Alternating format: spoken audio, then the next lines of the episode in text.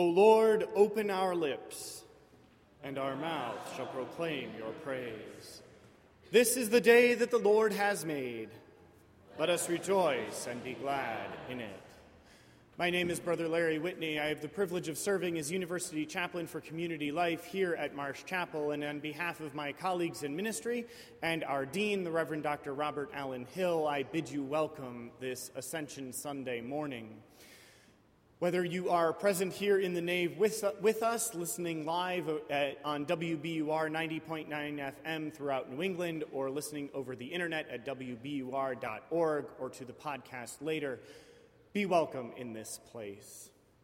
Let us stand as we are able in the praise of God.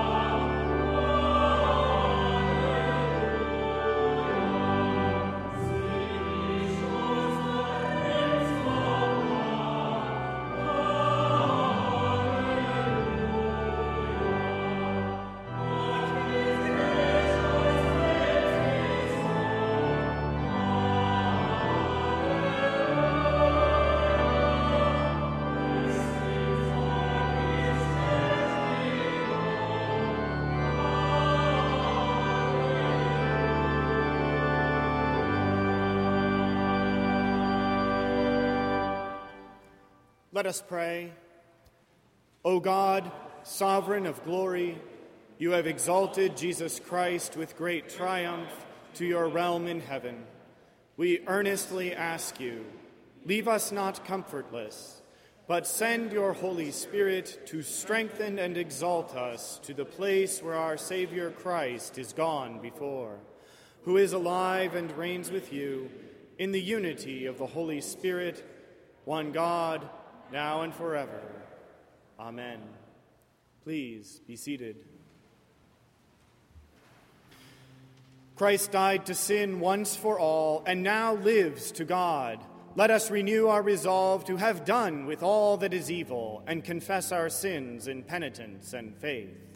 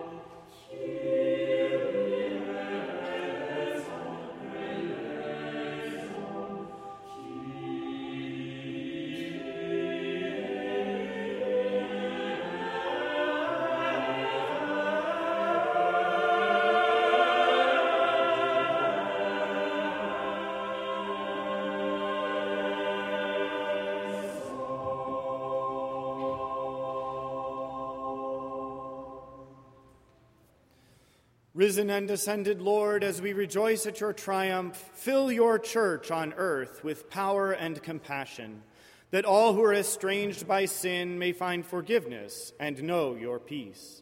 To the glory of God. Amen.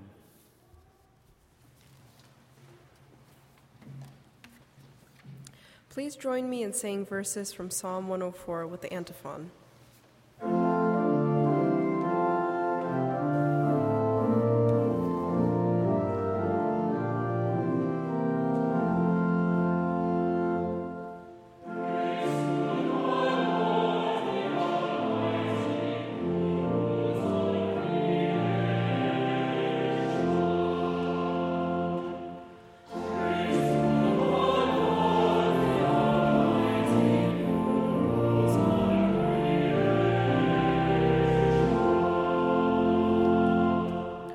There go the, go the ships, and Leviathan that you formed to sport in it.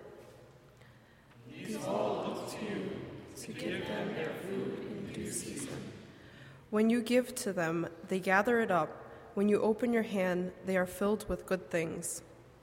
When you hide your face, they are dismayed.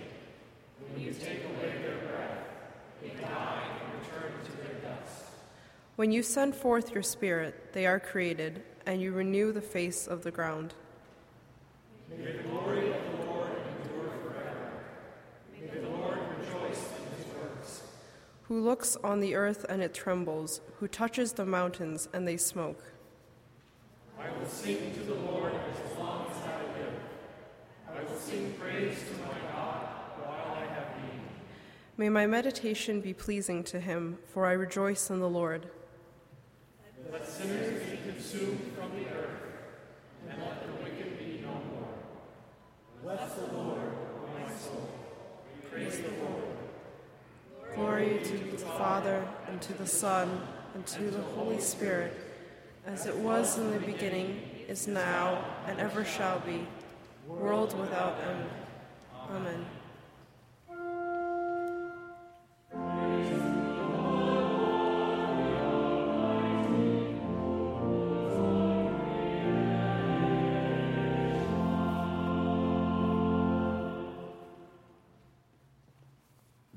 A lesson from the prophet Isaiah, chapter 65, verses 17 through 25. For I am about to create new heaven and a new earth. The former things shall not be remembered or come to mind, but be glad and rejoice forever in what I am creating. For I am about to create Jerusalem as a joy and its people as a delight. I will rejoice in Jerusalem and delight in my people. No more shall the sound of weeping be heard in it, or the cry of distress. No more shall there be in it an infant that lives but a few days, or an old person who does not live out a lifetime. For no one who dies at a hundred, for one who dies at a hundred years will be considered a youth, and one who falls short of a hundred will be considered accursed. They shall build houses and inhabit them. They shall plant vineyards and eat their fruit. They shall not build and another inhabit. They shall not plant and another eat. For like the days of a tree shall the days of my people be, and my chosen shall long enjoy the work of their hands. They shall not labor in vain or bear children for calamity, but they shall be offspring blessed by the Lord, and their descendants as well. Before they call, I will answer. While they are yet speaking, I will hear. The wolf and the lamb shall feed together. The lion shall eat straw like the ox, but the serpent, its food, shall be dust. They shall not hurt or destroy on all my holy mountain, says the Lord. The word of the Lord. Thanks be to God.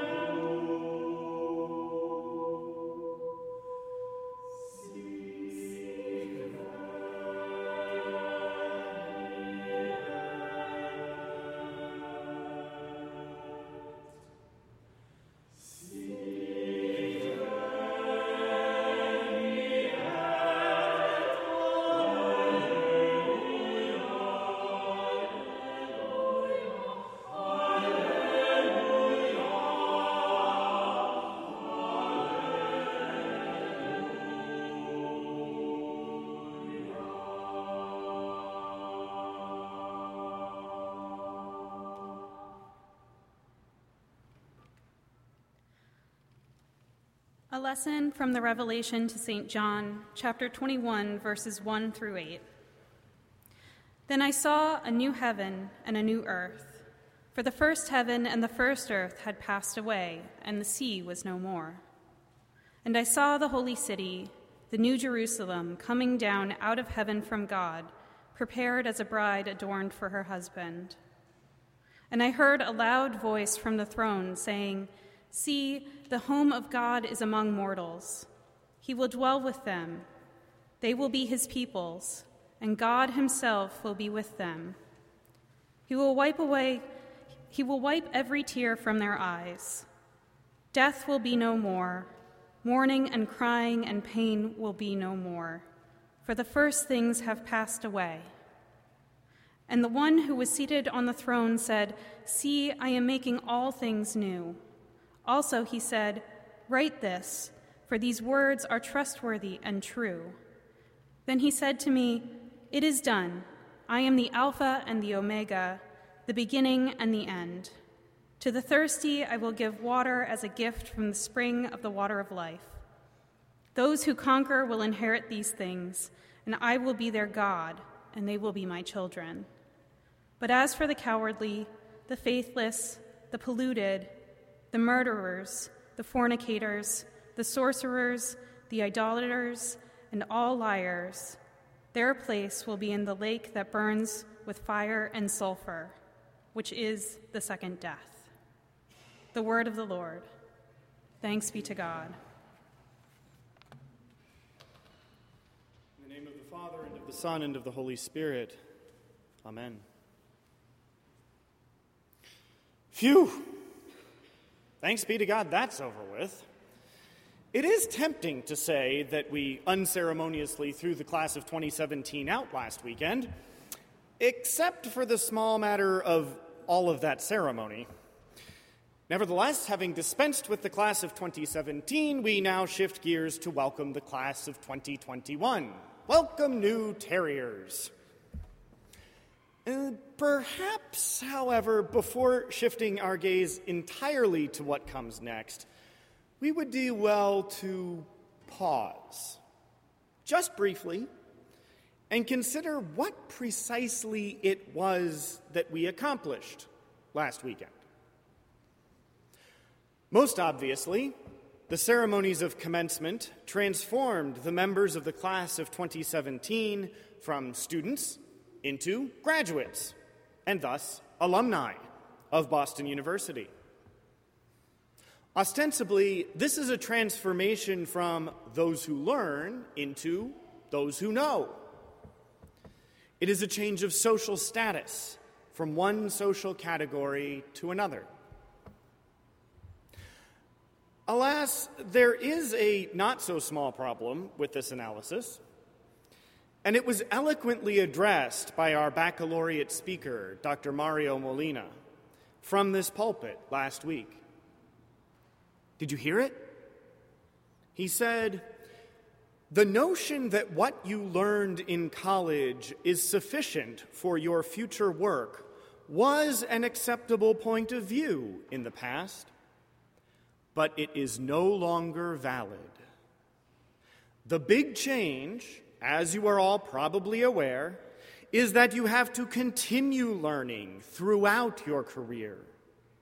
This means that perhaps the most important skill you should have acquired in college is how to learn, how to become motivated to keep learning. That is, how to become a lifelong learner.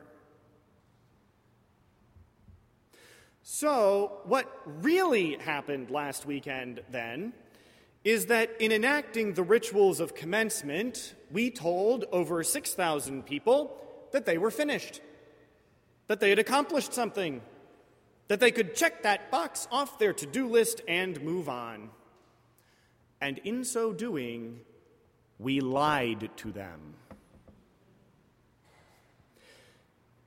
In point of fact, though, it should not be so surprising that we cast graduation as a shift between binary categories. After all, the whole system, model, and structure of the modern university is inherited from those born in medieval Europe at the height of Christendom.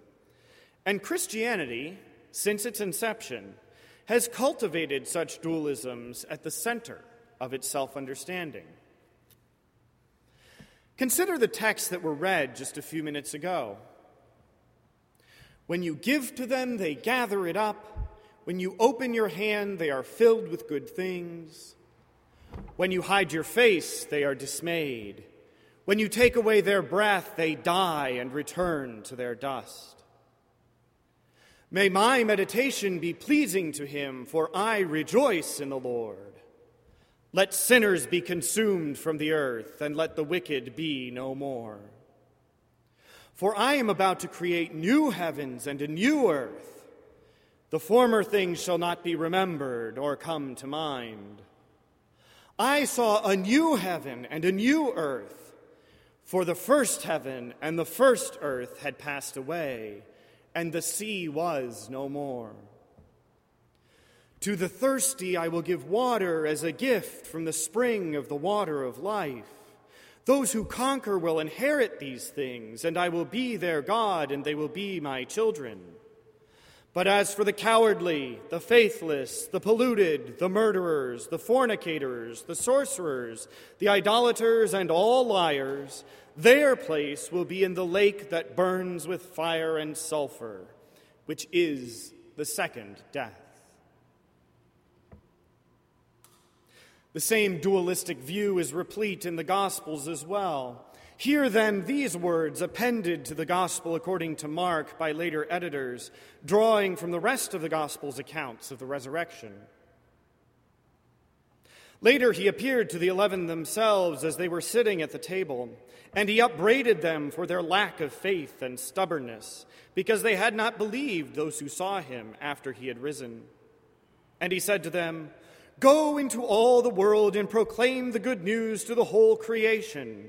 The one who believes and is baptized will be saved, but the one who does not believe will be condemned.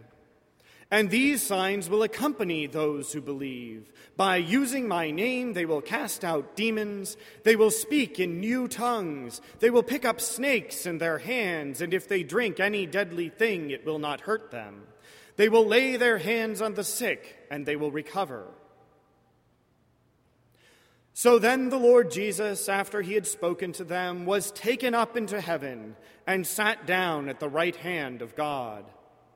And they went out and proclaimed the good news everywhere, while the Lord worked with them and confirmed the message by the signs that accompanied it. Belief versus unbelief, saved versus condemned, living water versus a lake of fire, new heaven and a new earth versus first heaven and first earth, filled with good versus returned to the dust. To be sure, Paul tells us that there is no longer Jew or Greek. There is no longer slave or free. There is no longer male and female, for all of you are one in Christ Jesus. But this is in the wider context of the dichotomy between those who belong to Christ and those imprisoned under the law. It is perhaps not entirely surprising that an apocalyptic movement, imminently expecting Jesus' return, accompanied by very real physical and socio political consequences, would schematize life in such a dualistic fashion.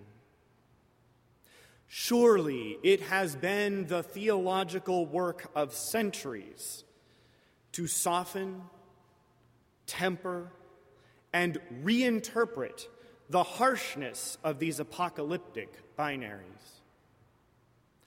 And yet, here we are in 2017, 500 years after the start of the Protestant Reformation, and Martin Luther's emphatic principle of sola scriptura that Scripture is the sole authority for faith and practice a principle, alas, that has not aged terribly well. Too often, sola scriptura becomes the basis of biblical literalism or even bibliolatry, an excuse for intolerance and exclusion, and thus reinforces apocalyptic dualisms. Should we celebrate the Reformation? Yes, but let us do so with eyes wide open, attentive to the full range of its lasting effects. The problem with these dichotomies, these binaries, these either or formulations, is that they leave no room for the process of growth, for transformation over time, for the period of change, for development. Alas, the mismatch between dualistic categories and our lived experience of ongoing incremental growth and development is quite painful, spiritually painful, existentially painful. Perhaps you have experienced this. I have. Perhaps you have been told that your faith is lukewarm. I have. Perhaps you have been told that you are not fervent enough. I have. Perhaps you have been told that your belief is unorthodox. I have. Perhaps you have been told that your soul is in peril. I have. Perhaps you have been told that who you are or what you believe is not adequate for heaven, and so you must be damned to hell. I have. Or perhaps your experience of the misfit of dualistic categories appears in the form of an imposter syndrome. Perhaps you were baptized but harbored doubts. Perhaps you were confirmed but still had questions. Perhaps you were ordained in spite of suspicion of the church. Perhaps you were asked to teach, but have barely read the Bible. Perhaps you were asked to lead, but worry that you yourself are already off the path. Perhaps you were asked to testify, but have only brokenness to offer. Perhaps you were honored for uprightness but are all too aware of your own iniquity. The good news of Jesus Christ for you and for me is this Congratulations! You are normal. You are human. Christ is with you. And Christ has sent, is sending, will send the Holy Spirit to lead you and me through an ongoing process of growth and development into all truth and the full measure and stature of Christ. But how can we hear this saving word amidst the dualistic cacophony? How can we swim in this river of saving grace when the waters have been divided to the left and the right? Dear friends, it may not be possible to hear what the Spirit is saying, to reunite the divided waters by merely abiding in our present communities and reading the same texts. It may be that in order to hear the still small voice calling us to become as Christ, we must move beyond the din and find another body of water in which to immerse ourselves for a time. It may only be when we look back from afar that we can see the seeds and sprouts, the fresh growth to which we are otherwise oblivious in our native land. Hear then these words from the third century before the Common Era from Chinese scholar Xunzi from his exhortation to learning. Learning. Where should it begin and where should it end? I say its proper method is to start with the recitation of the classics and conclude with the reading of the rituals.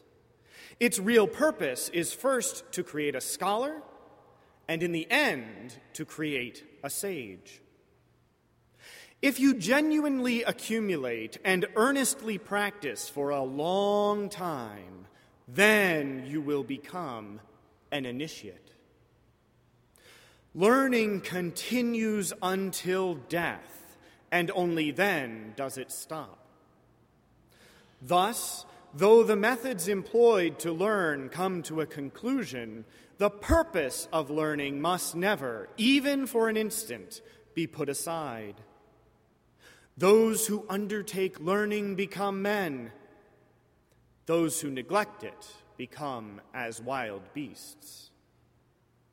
Truly, the documents contain the record of governmental affairs. The odes set the correct standards to which pronunciations should adhere. The rituals contain the model for the primary social distinctions and the categories used by analogical extension for the guiding rules and ordering norms of behavior. Accordingly, when learning has been perfected in the rituals, it has come to its terminus. Surely this may be called the culmination of the way and its power. The reverence and refinement of the rituals, the concord and harmony of the music, the breadth of the odes and documents, the subtlety of the annals. All the creations of heaven and earth are completed in them. Learning, growing, developing, changing, transforming is a process both life giving and lifelong. As is said of Confucius in the Analects, the master said, At 15, I set my heart, mind upon learning. At 30, I took my place in society. At 40, I became free of doubts. At 50, I understood heaven's mandate. At 60, my ear was attuned.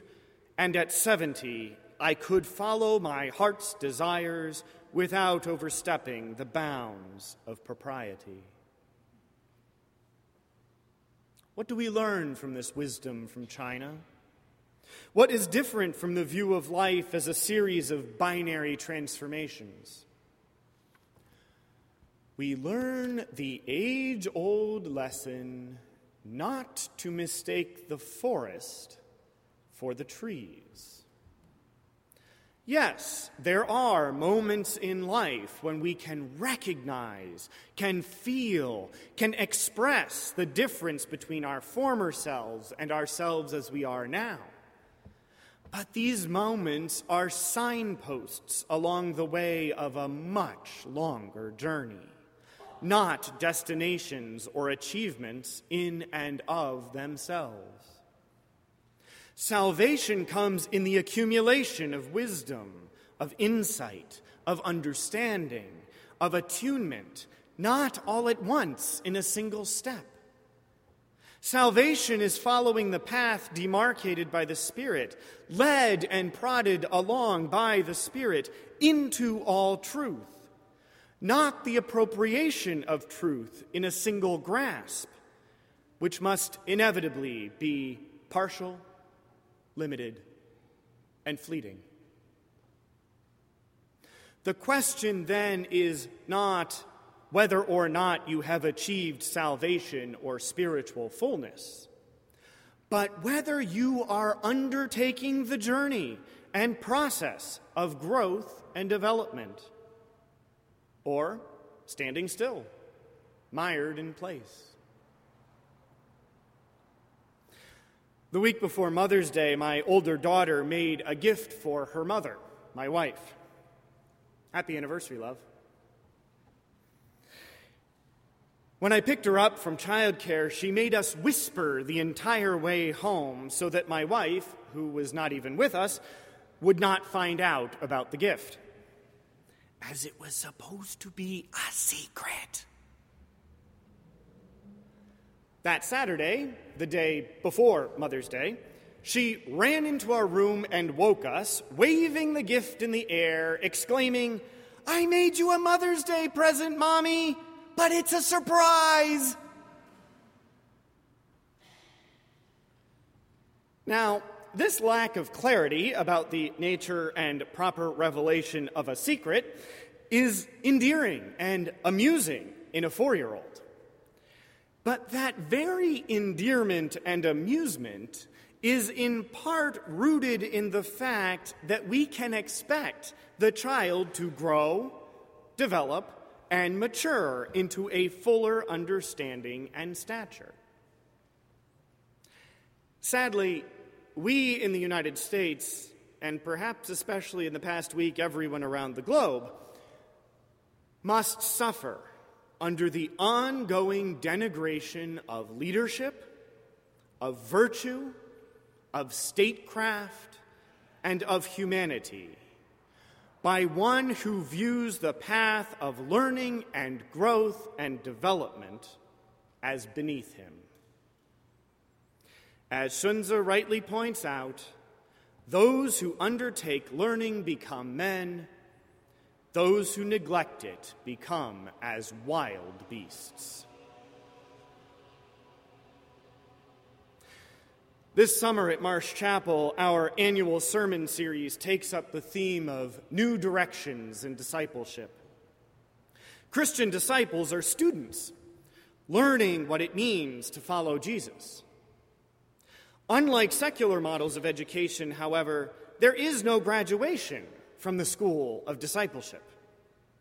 Instead, discipleship is a lifelong process of learning, growing, maturing, and developing. But so too, it is a process of the finite approximating the infinite. A process that can never come to a final conclusion in the finitude of life. Learning continues until death, and only then does it stop.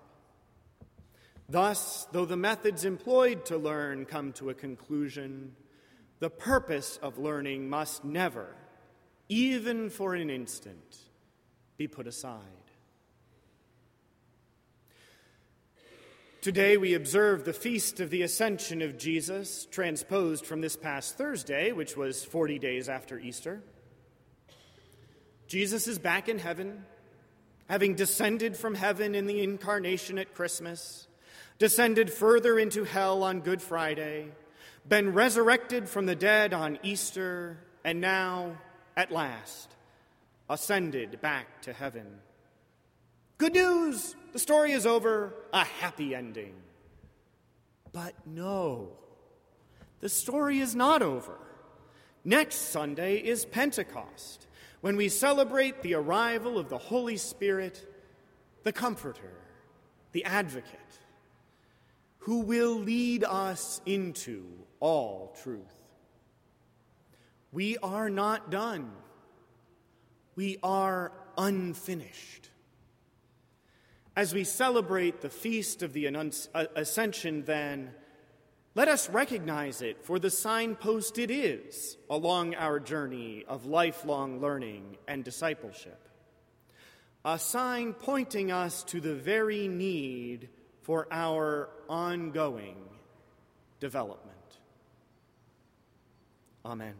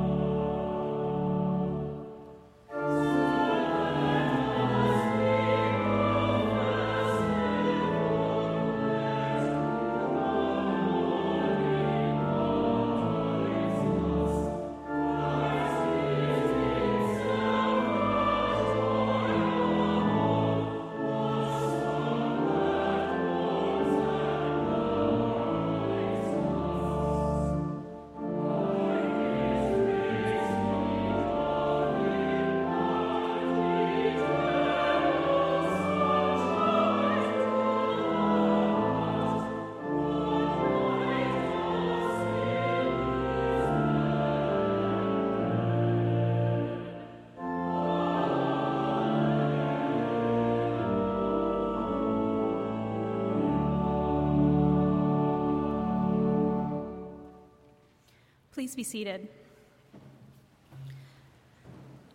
We now come to the time in our service when we turn our hearts and minds to prayer and lift up our lives and ourselves to God. Please assume an attitude and posture of prayer by either remaining seated, standing, kneeling, or coming to the communion rail as we sing together our call to prayer Lead me, Lord.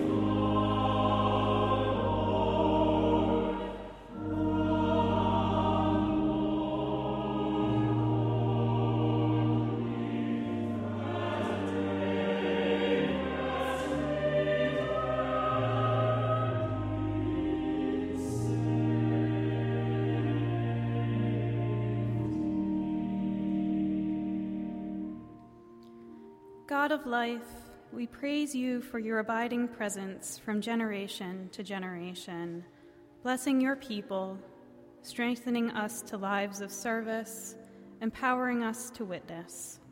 Hear the prayers we offer on behalf of your creation.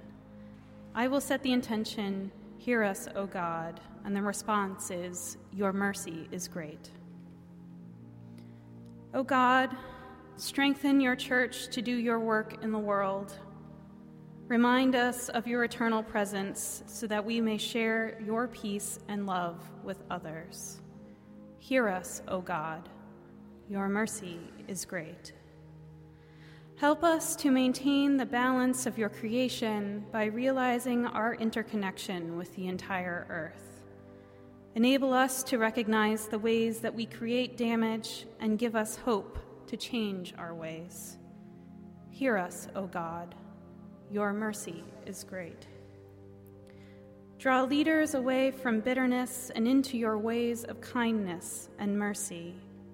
Replace blame and malice with forgiveness and justice. Hear us, O God. Your mercy is great.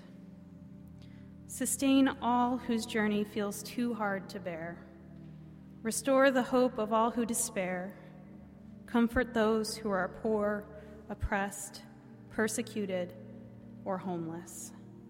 Heal the sick and comfort the grieving, especially those in Manchester, Marawi, Bangkok, Syria, and Egypt, as well as those we name before you now.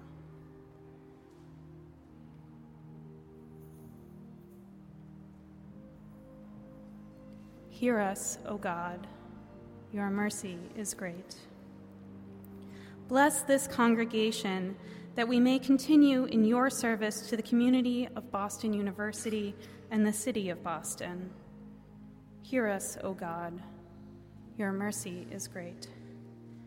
Grant that as we serve you now on earth, so we may one day rejoice with all the saints in your kingdom of light and peace through Jesus Christ our Lord. Amen. And now, with the confidence of children of God, we are bold to pray. Our Father, who art in heaven, hallowed be thy name. Thy kingdom come, thy will be done, on earth as it is in heaven. Give us this day our daily bread, and forgive us our trespasses, as we forgive those who trespass against us and lead us not into temptation, but deliver us from evil.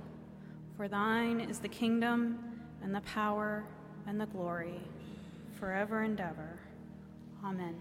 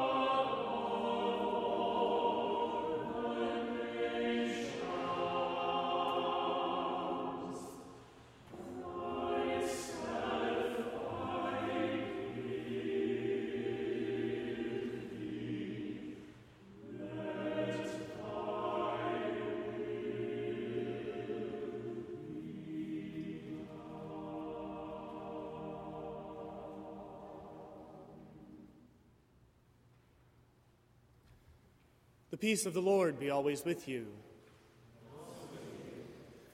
We welcome you once again here to the nave of Marsh Chapel and invite you to participate in our ritual of friendship by putting your name and contact information in the red books found along the center aisle of each pew, passing that book along to your neighbor so that we can get to know you better and help you get to know one another better throughout the coming week. We have a number of special events coming up here in June. They are noted in your bulletin. We would especially note the uh, presentation on planned giving next Sunday, June 4th, uh, at noon following the service downstairs in the Marsh Room, a summer reading discussion on June 11th, the annual Father's Day brunch on June 18th, and Vacation Bible School on June 25th. As we move into the summer months, uh, we, as usual, uh, in July and August, have our annual Summer Preacher series. Again, this year's theme is New Directions in Discipleship. The schedule for that series can also be found in your bulletin and on the Marsh Chapel website at bu.edu slash chapel, where there is also the opportunity for online giving.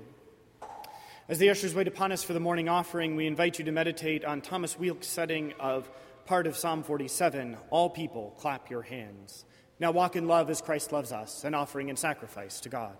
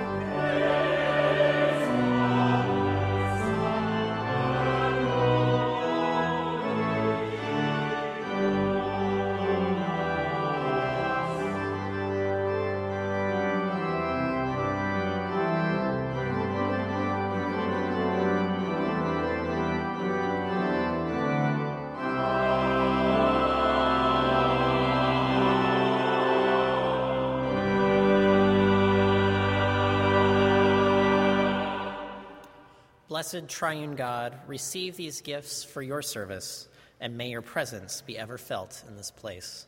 Amen.